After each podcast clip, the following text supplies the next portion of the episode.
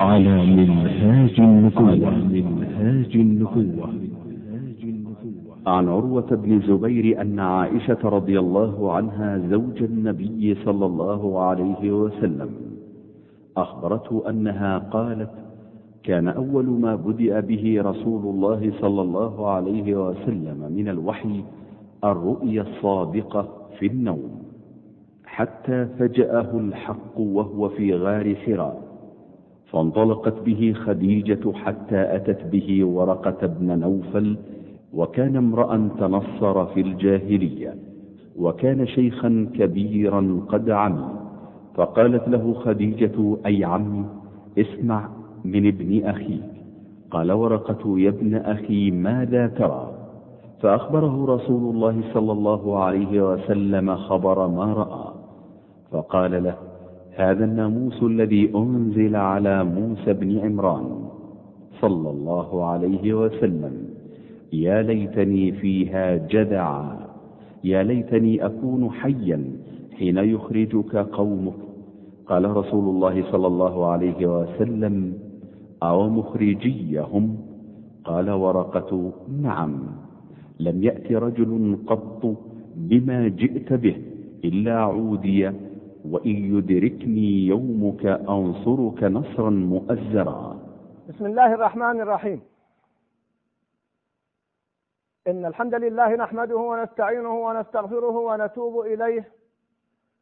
ونعوذ بالله من شرور أنفسنا وسيئات أعمالنا.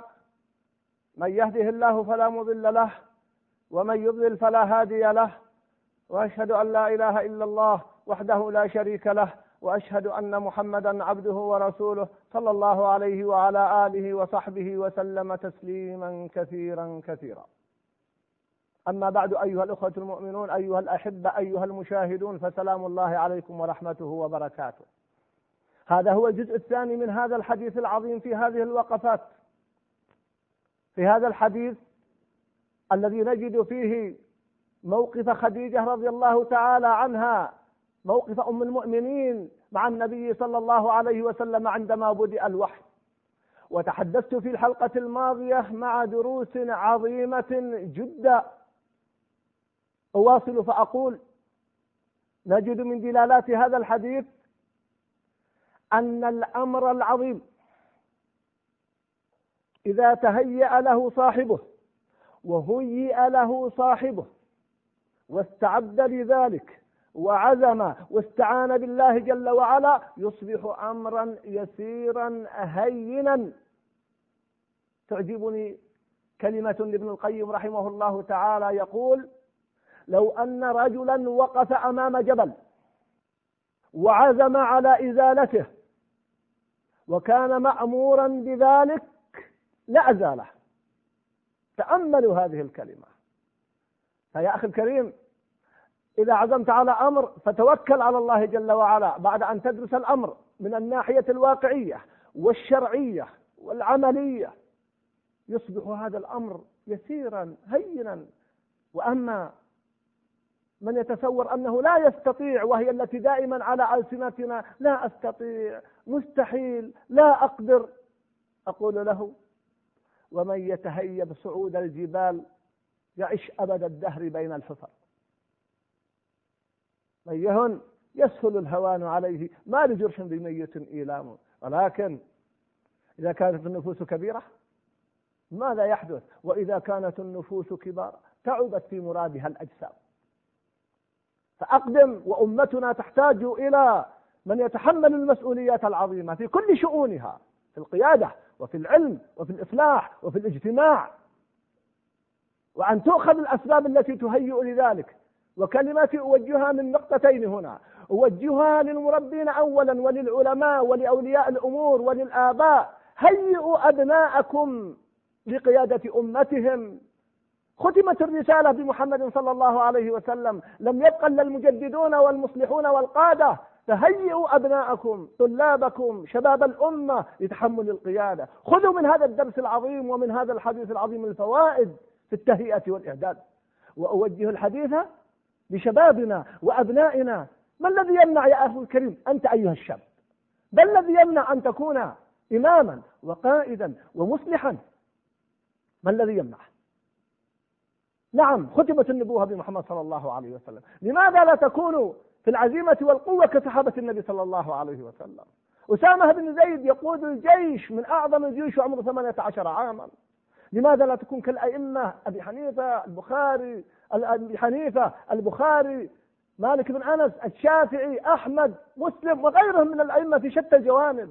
لماذا لا تكون كابن تيمية كمحمد بن عبد الوهاب كالمصلحين على مدار التاريخ كالعز بن عبد السلام كصلاح الدين الأيوبي كمحمد الفاتح كمحمد القاسم كقتيبة بن مسلم أقول وكما وجهت حديثي للآباء والمربين والعلماء والقادة أوجه حديثي لك أنت أيها الشاب. لا تحقرن نفسك. هيئ نفسك لتكون إماما وقائدا لهذه الأمة في أي مجالات من مجالاتها في العلم في الجهاد في الإصلاح في الدعوة في أي مجال. لتكون كصحابة رسول الله صلى الله عليه وسلم. أسامة بن زيد قاد الجيوش وعمره ثمانية عشر عاما. الأئمة كأبي حنيفة ومالك والشافعي وأحمد البخاري مسلم المصلحون على مدار التاريخ محمد بن القاسم قتيبة بن مسلم محمد بن الفاتح شيخ الإسلام ابن تيمية العز بن عبد السلام محمد بن عبد الوهاب كلهم كانوا قادة وأئمة. من علمائنا من وصل درجة وشأوا في العلم كالإمام الشيخ محمد بن إبراهيم الشيخ عبد الرحمن بن سعدي الشيخ بن باز الشيخ محمد بن عثيمين الشيخ الألباني رحم الله الجميع. لماذا لا تكن كهؤلاء أيها الشاب؟ لماذا ما ترتفع في معالي الأمور؟ ارتفع في اهتماماتك ارتفع في شؤونك وفي شجونك وستكون بإذن الله قائدا ومصلحا وخيرا لأمتك بدل ما نراه من بعض شبابنا هداهم الله أصبحوا كلا على أمتهم. وثقلا وهما على آبائهم وأمهاتهم ورزية على مجتمعهم. حذاري حذاري أن تكون من هؤلاء. وقفة من هذه الوقفات الاستشارة. محمد صلى الله عليه وسلم وهو المعصوم يستشير حتى النساء. ولا يجد في ذلك غضاضة بل إن هؤلاء النساء كخديجة هنا وكزوجاته صلى الله عليه وسلم أمهات المؤمنين وأم سلمة في حديث الحديبية كما قلت في الحلقة الماضية. أتوا بحلول عظيمة وساعدوا النبي صلى الله عليه وسلم على مهمات عظيمة. بعض الناس يتأسف من ويتكتم من الاستشارة ويرى أن الاستشارة عيب ونقص ومسلبة. لا. من شاور الناس شاركهم في عقولهم.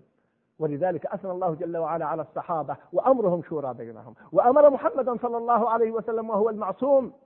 وشاورهم في الأمر. بل كم رجع النبي صلى الله عليه وسلم؟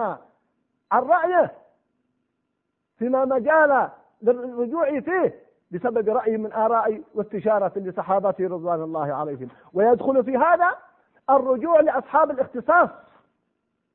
لو أننا رجعنا لأصحاب الاختصاص كل في مجاله لتحسنت أحوالنا. لكن مع كل أسف كل مننا يريد أن يكون هو الكامل لا يحتاج إلى أحد. هو الفقيه وهو الطبيب وهو العالم المتخصص في أمور الدين والدنيا. لا. محمد صلى الله عليه وسلم يقول لما تكلم معهم عن تأمير النقد قال أنتم أعلم بأمور دنياكم. وهو محمد صلى الله عليه وسلم. فيا أحوجنا إلى الرجوع لأصحاب الاختصاص. في كل مجال من هذه المجالات نجد مصداق ذلك أن خديجة رضي الله تعالى عنها أخذت النبي صلى الله عليه وسلم إلى ورقة. لأنه من أصحاب الاختصاص في هذا الشأن. لماذا اختارته دون غيره لأنها كانت واثقة أنها ستجد الجواب لهذه المشكلة والأمر المفاجئ الذي جاء أو أصبح أقول مشكلة بمعنى أنه أهم النبي صلى الله عليه وسلم. فقال زملوني زملوني وإلا فلا شك أنها بشرى ونبوة ورسالة. لا شك في ذلك. لكن نأخذ من زاويتها الخاصة. فأخذته إلى ورقة. فهي رجعت لأصحاب الاختصاص وفعلا وجدت عنده الجواب الكافي في هذه المسألة العظيمة. نجد أيضا من هذه الوقفات جواز المدح للإنسان في وجهه إذا أمنت الفتنة. ولذلك يجوز وقد حدث فحتى يوسف يقول إني حفيظ عليم. اجعلني على خزائن الأرض إني حفيظ عليم. ويقول وأنا خير المنزلين. المدح إذا استخدم في بابه فلا حرج في ذلك. وقد أشرت إلى هذا في حلقة ماضية. الخطورة في مدح من لا يستحق المدح. الخطورة في النفاق والمجاملات والكذب.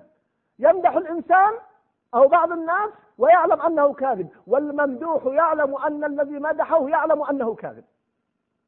لا هذا لا يجوز. أو إذا خيفت الفتنة. أن تمدح إنسانا وتخاف عليه الفتنة؟ لا. أما إذا مدحته بحق فقد هذا حدث في القرآن وفي السنة وفي فعل الصحابة رضوان الله عليهم وهذا هو الجمع بين الأحاديث حتى لا يتصور البعض أنها متعارضة في هذا الباب. انظر إلى أدب خديجة رضي الله عنها ولا غر لما ذهبت إلى ورقة تقول له يا عم. طبعا هو ليس عمها أخو أبوها لكنه من قومها. فتقول له يا عم وهذا أدب جم وهدوء إلى الطيب من القول. ما أحوجنا لهذا الأدب وهذا الخلق وهذا السمت. ما أحوجنا إلى المقدمات الجميلة إذا أردنا أمرا مهما. هذه سمة المسلم وطبيعة المسلم وسجية المسلم. إخوة الكرام أمر عظيم يا عم. ثم نجد أيضا في هذا الجانب من تلك الوقفات وقفة مهمة جدا.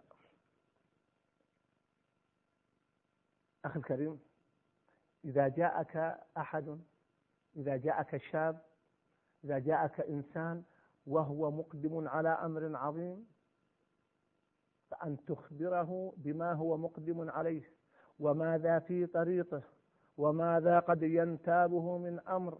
تأملوا هذه الكلمات من ورقة هذه الكلمات العجيبة رضي الله عنه. لما سمع من النبي صلى الله عليه وسلم واستبصر منه قال كلمة عجيبة. يا ليتني ماذا قال؟ كنت فيها جذعا يخرجك قومك. نعم أيها الأحبة يقول له يا ليتني أكون حيا حين يخرجك قومك. أراد إشارة عجيبة. أراد أن يوصل إلى النبي صلى الله عليه وسلم رسالة أن هذا الأمر الذي جاء تهيأ له فسله عقبات وله شأن ولذلك انتبه له النبي صلى الله عليه وسلم ولا غر. فقال آه مخرجيهم؟ قال نعم. إذا ورقة عندما قال هذه الكلمة للنبي صلى الله عليه وسلم كان صادقا فيها ولكنه أراد بأسلوب مباشر. ما قال له؟ سيخرجك قومك. مباشرة. قال يا ليتني أكون حيا إذ يخرجك قومك كأنني أريد أن أساعدك. أقف معك. هو يعلم أنه قد شايب رجل كبر قد عمي. لكن ويعلم أن الله لا يعيد الإنسان شابا. فقد ورد في بعض الروايات يا ليتني أكون فيها جدعا. هو يعلم أن الله سبحانه وتعالى لا يعيده جدعا. هذا في الجنة بإذن الله. لكنها إشارة ورسالة. وقد فهمها النبي صلى الله عليه وسلم وهو المعصوم. قال أهو مخرجيهم؟ قال نعم. إنه ما جاء أحد. إن نعم لم يأتي رجل قط بما جئت به إلا عودي. الله أكبر. إذا جاءك كما قلت من يريد أن يقدم على أمر عظيم أخبره بما قد يلاقيه في صعوبات حتى يتهيأ له. لماذا؟ لأن كثيرا من الناس يبدأون بأمور عظيمة ثم إذا انتصفوا في الطريق انسحبوا. قالوا ما كنا نتصور أن الأمر يحتاج إلى هذا الجهاد أو هذه النفقة أو هذه المواقف. بل قد يتراجعون بل قد ينهزمون بل وحدث ولا حرج مما نرى من قصص. ثم يقول كنت مكرها لم أتوقع لم أستطع أن أتحمل. سبحان الله. أي كيف تقدم على أمر عظيم ولم تتهيأ له؟ كيف تقدم على أمر عظيم ولم تسأل من هو أعلم منك في هذا الأمر ليخبرك بما أنت مقدم عليه. الأمر عظيم وجد. نحتاج إلى هذا الفقه وإلى هذا المعنى أيها الأحبة. هذا الموقف من ورق موقف عظيم. هذا الموقف الإيجابي لم يكن سلبيا مع النبي صلى الله عليه وسلم. بدأ يستفسر ويستفصل ثم يقول له هذه العبارات العظيمة يا ليتني أكون حيا إذ يخرجك قومك. ولما أجاب النبي صلى الله عليه وسلم بعد ذلك قال وإن يدركني يومك أنصرك نصرا مؤزرا. والنصر قد يكون معنويا وقد يكون حسيا قد يكون بالكلمة قد يكون باليد قد يكون بالمال قد يكون بالجاه قد يكون بالمعنى. وصدق في هذا الأمر. هو لم يدرك النبي صلى الله عليه وسلم فيما لاقاه من صعوبات ومات قبل ذلك رضي الله عنه. ولكنه نحسبه والله حسيبه. آمن بمحمد صلى الله عليه وسلم وحصل على الأجر فيما قاله لأنه كان صادقا. فما أحوجنا إلى الوقوف كما قلت قبل قليل. إلى الوقوف في الأزمات مع إخواننا وأصحاب المسؤوليات وبخاصة في الشدائد. ولا بكلمة طيبة. إنكم لن تسعوا الناس بأموالكم ولكن ليسعهم منك. بسط الوجه وحسن الخلق أو كما قال صلى الله عليه وسلم. نحتاج إلى أن نقف مع أصحاب الشدائد والمهمات وقفات الرجال وأن لا نتخلى عنهم في أحلك الظروف والأحوال.